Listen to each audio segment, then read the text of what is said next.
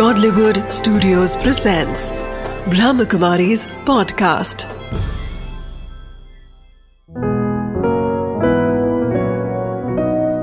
ज़िंदगी बने आसान। ओम शांति। स्वागत है आपका हमारे प्रोग्राम ज़िंदगी बने आसान में। दोस्तों, जब हम बात कर रहे हैं एक पंछी की, जब वो आसमान में अपनी उड़ान भर रहा होता है, कहीं ना कहीं उसकी अंदर की सोच क्या चल रही होती है? कि वो खुश है, वो आज़ाद है, वो कुछ भी कर सकता है और उसे अपनी खुद के पंखों पर पूरा विश्वास होता है। वो कभी भी गिरने के बारे में नहीं सोचता, वो हमेशा ऊपर की तरफ़, उड़ान भरने की तरफ़ सोचता है। हमें भी ज़िंदगी में आगे बढ़कर, फ्री रहकर अपने आप को पहचानने की ज़रूरत है। इस बात के साथ हम शुरुआत करते हैं आज हमारे प्रोग्राम की। हमारे साथ है डॉक्टर प्रेम बसंत जी। ओम शांति। ओम शांति। स्वागत है आपका हमारे प्रोग्राम में। भाई जी बात कर रहे थे हम स्ट्रेस की। वैसे हमने कई सारी बातें जानी जो उसके बेसिक्स है कि उसका डेफिनेशन क्या है वो क्यों होता है। लेकिन कहीं ना कहीं हम अगर बात कर रहे हैं प्रॉब्लम्स की हम्म, तो उसके सॉल्यूशंस भी हैं। हम्म, हम्म, अगर स्ट्रेस है तो उसे ओवरकम करने का तरीका भी है। Correct. तो वो कौन सा तरीका है? वो कौन सी ऐसी चीज़ है जिससे हम अपने आप को स्ट्रेस से कम्प्लीटली ओवरकम कर सकते हैं? बेसिकली परमात्मा ने हम सभी के अंदर सिस्टम डाले हुए हैं ऑलरेडी और ये उसके ऊपर डिपेंड करता है कि वो घटना को कैसे रिस्पॉन्ड करता है. दो तरीके से रिस्पॉन्ड करते हैं. या तो रिएक्टिव रिस्पॉन्ड करें, या प्रोएक्टिव रिस्पॉन्ड करें. रिएक्टिव रिस्पॉन्ड करेंगे तो प्रॉब्लम बढ़ेगा. प्रोएक्टिव रिस्पॉन्ड करेंगे तो प्रॉब्लम को हम हैंडल कर सकते हैं। जी। जैसे मैंने कल भी बताया था कि कभी भी पैनिक ही नहीं हो प्रॉब्लम में। उस समय थोड़ा अपने को रीअश्योर करके फिर उसको देखें और हैंडल करें। अब अलग अलग मेथड्स हैं अलग अलग टूल्स हैं टेक्निक हैं वो डिपेंड करता है कि वो व्यक्ति का खुद का बिल्टअप क्या है पर्सनालिटी क्या है। तो इसमें साइकोलॉजिकल मेथड्स भी हैं और कॉमन मेथड्स भी हैं।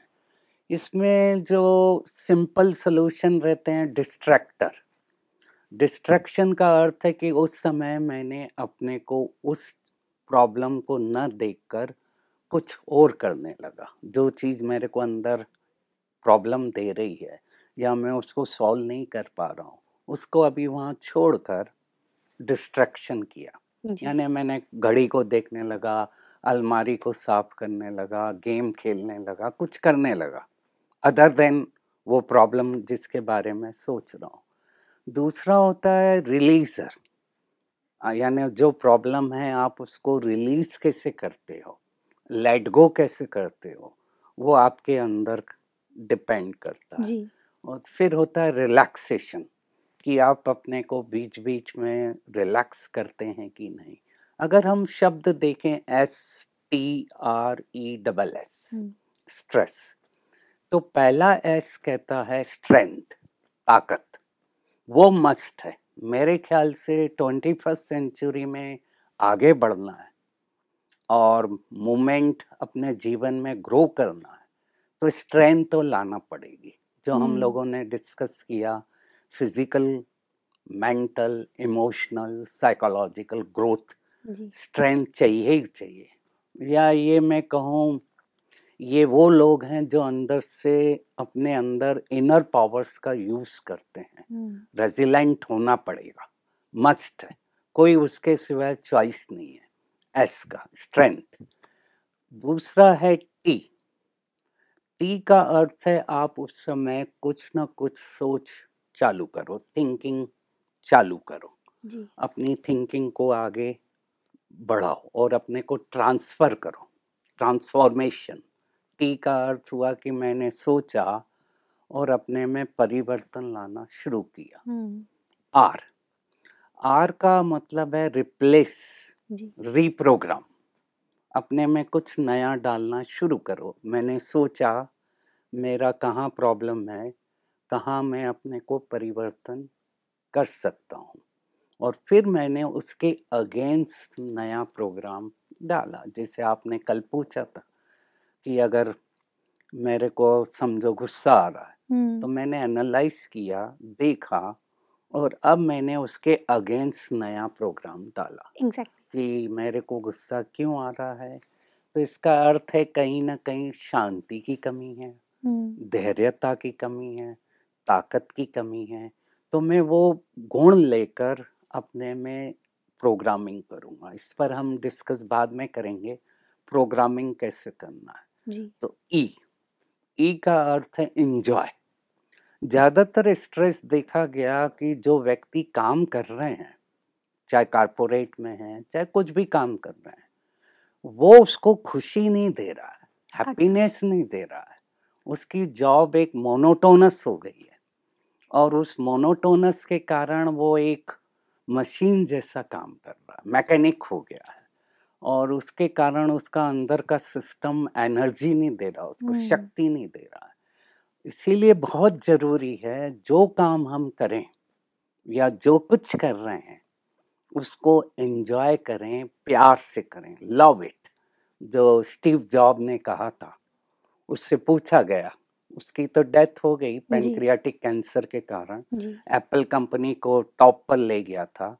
तो उससे किसी ने पूछा था आप कैसे गए? टॉप पर। तो पहला फंडा उसने कहा था कि जो कुछ आप कर रहे हो do it hundred percent hmm. प्यार से करो। अगर वो छोटा काम भी है अगर हम प्यार से करते हैं तो you can go on the top अगर परफेक्ट कर रहे हैं हंड्रेड परसेंट कर रहे हैं। तो enjoy whatever you are doing क्योंकि बारह घंटा चौदह घंटा मुझे वहाँ रहना है। चॉइस नहीं है। तो मुझे उसको प्यार करना पड़ेगा और उसमें से ही खुशी को लाना पड़ेगा। तो एस टी आर ई अब एस का अर्थ है नेक्स्ट का शेयर स्ट्रेस तनाव कम हो जाता है जब हम शेयर करते हैं। जी। जब कभी भी ऐसा लगे बहुत आ रहा है थिंकिंग मेरी बढ़ गई है तो किसी न किसी से बात करो। घर पर हैं तो वाइफ हस्बैंड कहीं भी हो कहीं फ्रेंड्स कहीं हैं। इससे मन हल्का हो जाता हम्म। है बिल्कुल। शेयरिंग मैं कहूँगा one of the major management stress का। शेयरिंग से क्या होता है कि हमारे अंदर जो भी दबा हुआ है हम्म। प्रेशर है वो रिलीज़ होगा। जो हम्म, मैंने कहा कि रिलीज़ एक इम्पोर्टेंट टूल है इसका स्ट्रेस का। अगर दबा के रखा तो वो बीमारी देगा। पर मैंने उसको पॉजिटिव वे में बाहर निकाला, रिलीज़ किया तो वो हमें खुशी देगा। तो शेयर करें, फ़ोन आजकल मोबाइल है अच्छा है व्हाट्सअप है, बहुत अच्छा है। मैसेज किया आपने, अपना प्रॉब्लम बताया, उस, आपका अच्छा फ्रेंड है अगर तो वो एकदम आपको शेयर करेगा। और घर से दूर हो तो घर पर फ़ोन करके शेयर करें। कभी भी बात को छिपा कर नहीं रखें। छिपाते हैं हिडन करते हैं हाइड करते हैं तो है। वो प्रॉब्लम कल अपन ने डिस्कस किया था हेल्थ के उस पर। एक इश्यू पर किया था कि अगर अंदर दबा दिया ट्रुथ दबा दिया बताया नहीं चाहे आपने क्वेश्चन पूछा था बीमारी बताई नहीं बच्चे को बच्चे को। तो वो प्रॉब्लम दे देती है। जी। तो शेयर करें और लास्ट एस है अगर कुछ नहीं कर सकते सरेंडर कर दो। सरेंडर यानी मैं हमेशा इसको कहता हूँ सरेंडर का अर्थ हुआ सर अंडर। हेड जो है हमारा सिर और नेक हेड और नेक यही मेरा कंट्रोल पैनल है। एग्जैक्टली यही मेरा सॉफ्टवेयर है। जो कुछ हो रहा है यही हो रहा है। और उसका प्रोडक्शन यहाँ आ रहा है। प्रोडक्शन बॉडी कर रही है और यहाँ फ़िल्म बन रही है। तो उसको यहाँ अगर मैं सरेंडर कर देता हूँ सरेंडर का अर्थ है, मैंने अपने ईगो को सरेंडर कर दिया। व्यक्ति क्यों नहीं सरेंडर करता है? क्योंकि उसका कहीं ना कहीं सूक्ष्म में अहंकार है ईगो है। तो वो बात को पकड़ के रखता है होल्ड करके रखता है। और जो व्यक्ति जितना होल्ड करता है उतना नुकसान खुद का करता है। उतना ही उसका स्ट्रेस बढ़ता जैसे मैं आपको सिंपल एग्जांपल भी दूँ। मैंने पेन पकड़ा हुआ है। एक घंटे से पकड़ा हुआ है। दो घंटे से पकड़ा नहीं छोड़ूँगा। चौबीस घंटे हो गए तो क्या होना शुरू होगा? स्ट्रेस। दर्द शुरू होगा। और पकड़ा रखा दो दिन तक। तो क्लॉट फॉर्मेशन चालू होगा कुछ ना कुछ नुकसान होगा। हम्म। अब उसका सलूशन क्या है? उसका सलूशन क्या है? मैं इसको छोड़ दूँ। छोड़ दिया तो मेरा स्ट्रेस खत्म हो गया। पर पकड़ के रखा है मैंने तो प्रॉब्लम होगा। तो हम ह्यूमन नेचर का नेचर है कि वो होल्ड ज़्यादा करता है जी। पकड़ के रखता है और उसके कारण वो स्ट्रेस खत्म नहीं होती। अब मैंने कहा सरेंडर कर दिया मैंने। हे परमात्मा अब तू इसको देख हैंडल कर।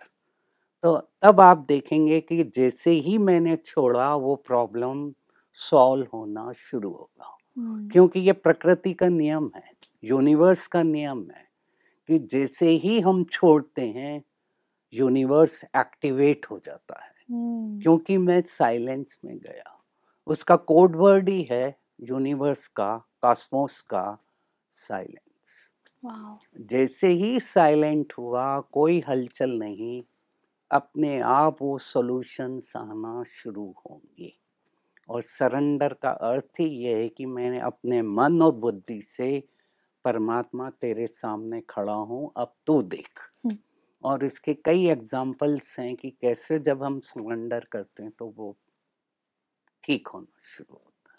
तो टोटल मैनेजमेंट इसमें आता है। जी भाई अब उसके डिटेल में जाए तो काफ़ी बड़े बड़े डिटेल हैं कि रीप्रोग्रामिंग कैसे करना है रिलीज़ कैसे करना है और मेन इसमें मैंने जो सीखा खुद पर भी अप्लाई करता हूँ लेट गो। जब कभी भी कोई बात बहुत देर तक रुकी हुई है तो वो कहीं ना कहीं हाँ, अपनी हाँ, बिल्डअप शुरू कर देती हाँ देती है बिल्कुल प्रॉब्लम। भाई तो मैं उसको क्या करता हूँ लेट गो करता हूँ जाने देता हूँ।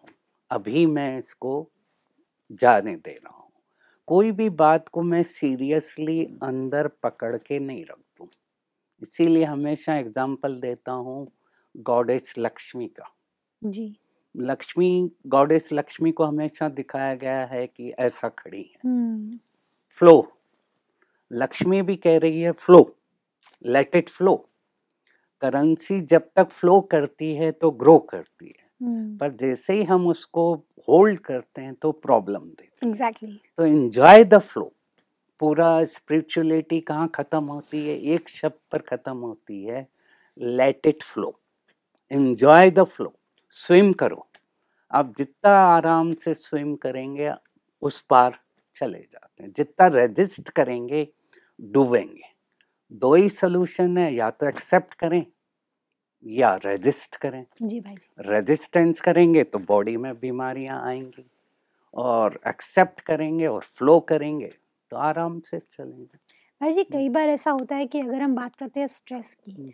आपने अभी अभी भी कहा कि शेयर करने से हम्म। आपका स्ट्रेस थोड़ा सा कम हो जाता है लेकिन कई ऐसी बातें होती है जो हम किसी के साथ भी शेयर नहीं कर सकते हम्म। वो हमारी खुद की सीक्रेट्स होती हम्म। हैं और फिर वो कहीं ना कहीं अपने अंदर में एक थॉट से दो थॉट दो थॉट से तीन थॉट तीन थॉट से चार थॉट ऐसे बिल्डअप होता रहता है। हम्म, हम्म, क्योंकि वो क्रिएट कर रहा है हमारे अंदर एक एंजाइटी हम्म।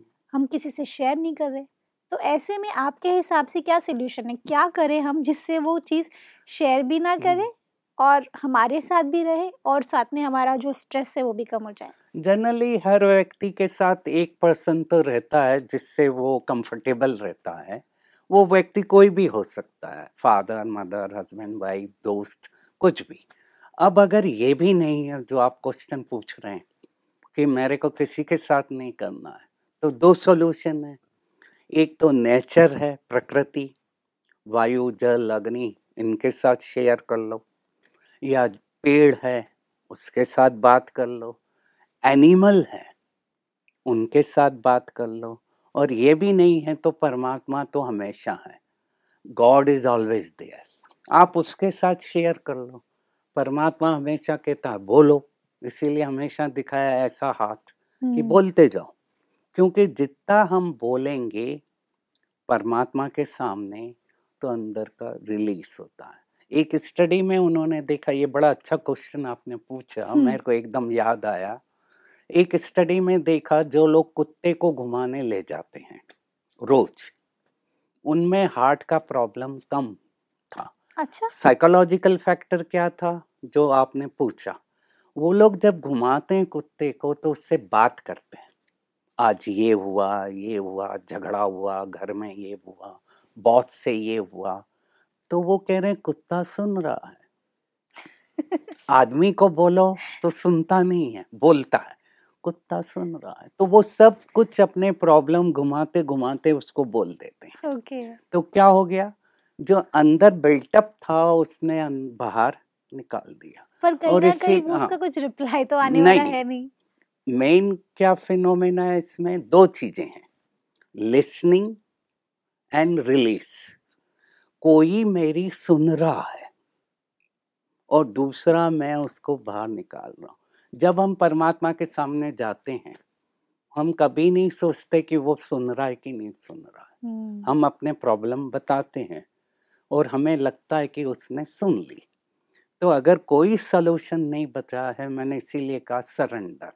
आप अपनी बात का शेयर उस परमात्मा से कर लो। प्रकृति भी सुनती है। हमारी प्रकृति को भी बताएँ तो वो भी सुनती है।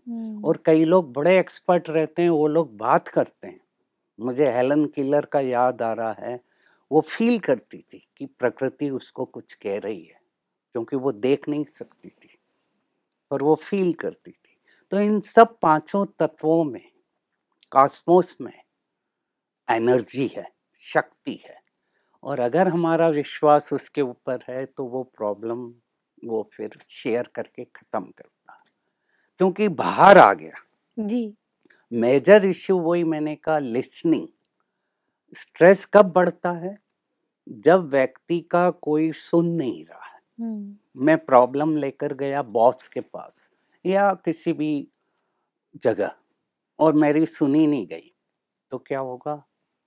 अंदर बढ़ेगा। करेक्ट। अगर उस व्यक्ति ने बॉस ने सुन ली फिफ्टी परसेंट प्रॉब्लम ठीक हो जाता है। इसलिए आजकल ये कैरेक्टर सिखाया जा रहा है लीडर्स को। लिसनिंग बहुत इम्पोर्टेंट टूल है। और अगर डॉक्टर पेशेंट की अच्छी तरह सुनता है तो पेशेंट भी क्या होता है? सेटिस्फाई होता है। हम्म, अगर उसको सुनाई नहीं डायग्नोसिस और दवाई लिख कर दे दी तो वो पेशेंट सेटिस्फाई नहीं होगा। करेक्ट तो इसीलिए लिसनिंग की हैबिट हमें डालना पड़ती है। लीडर कौन अच्छा है? जो लोगों की सुन रहा है। पहला काम लीडर का यही है वो सुने उनके लोगों की।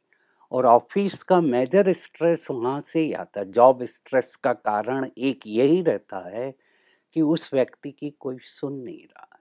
उसका नेक्स्ट लीडर जो है वो सुन नहीं रहा इसीलिए ऑर्गेनाइजेशन में लोग छोड़कर क्यों जाते हैं?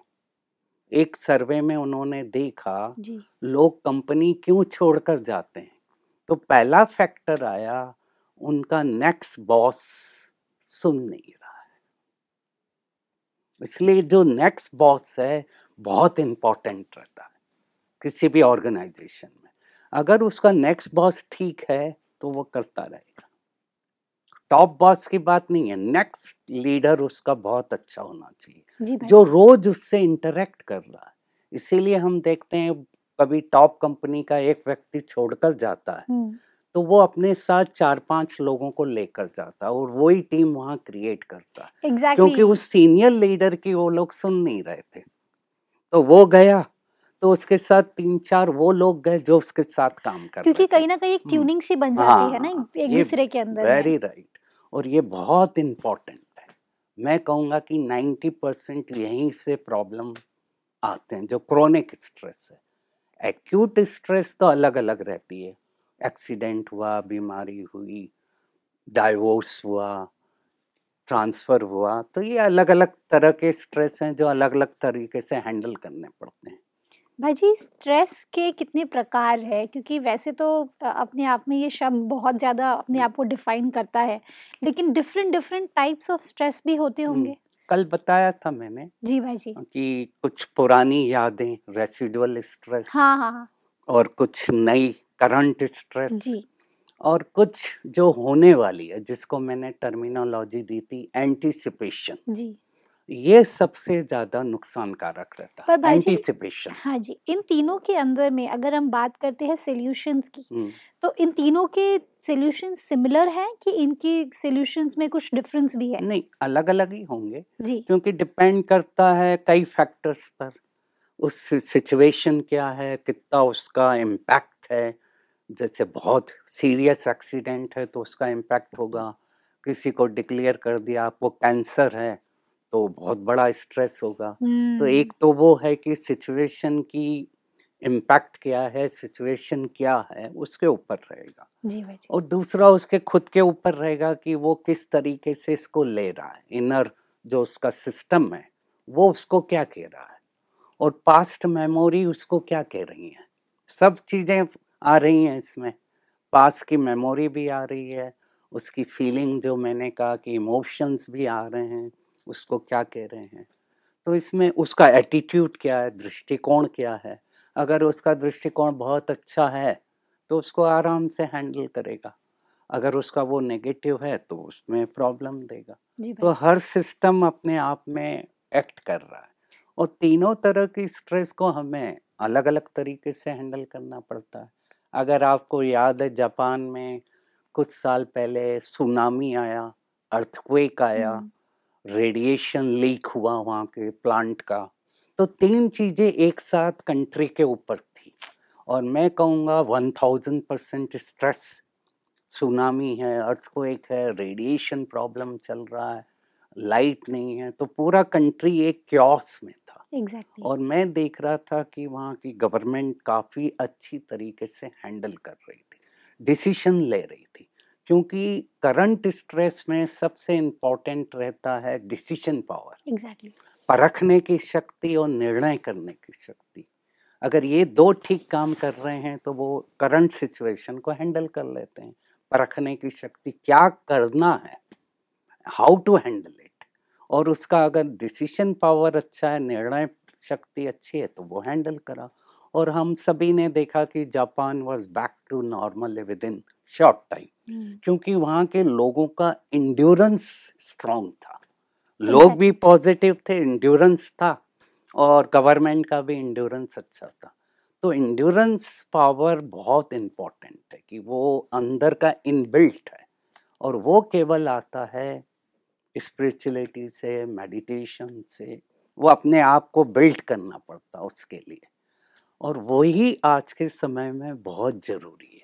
और इसीलिए मैं तो एडवाइस हर एक को यही करता हूँ थोड़ा मेडिटेशन रोज करिए। जो आपको करना है पर करिए। 15 मिनट्स जो मेंटल प्रिपरेशन ट्रेनिंग वो आप ज़रूर करिए। तो अलग अलग सिचुएशन में अपने को अलग अलग हैंडल करना पड़ता। है जो आप पूछ रहे हैं पास्ट पास्ट की मेमोरी नेगेटिव है और जो घटना हो गई बार बार आ रही है रिपीट कर रही है जी। तो उसको भी हमें ठीक करना पड़ता है रिप्लेस करना पड़ता है कुछ नया शुरू करना पड़ता है। आपने देखा बॉम्बे ब्लास्ट में भी कई लोगों ने शरीर छोड़ा और उनकी वाइफ्स लेडीज़ बच्चे फिर से खड़े हुए एम्पावर हुए तो खड़े हो गए। तो एम्पावरमेंट एंड एंडोरेंस ये दो मेन फंडा है exactly. इसको हम ठीक रखें। भाई जी कई बार होता है एक्यूट स्ट्रेस जिसके। बारे में हम बात कर रहे हैं वो इतना ज़्यादा बिल्डअप हो जाता है कि हम अपने आप पर आपा खो देते हैं।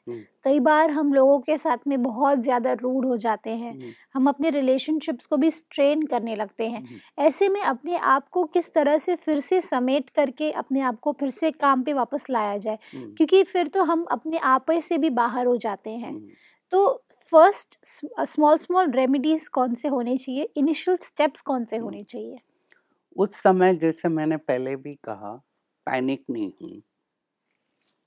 ब्रीथ इन एंड आउट करें एक सेकंड के लिए मिली सेकंड के लिए। फिर अपने को थॉट दें मेरे को इसको ठीक करना है। इसका सोल्यूशन क्या आएगा? तो ये अगर उस समय कर लेते हैं तो वो जो अंदर का इनबिल्ट है वो नॉर्मस नॉर्मल ट्यूनिंग पर आ जाता है। मैंने जैसे कहा कि हर एक के अंदर ट्यूनिंग की हुई है। माइंड और बॉडी की ट्यूनिंग नेचुरल इनबिल्ट है या मैं कहूँ जेनेटिकली करी हुई है वायरिंग है।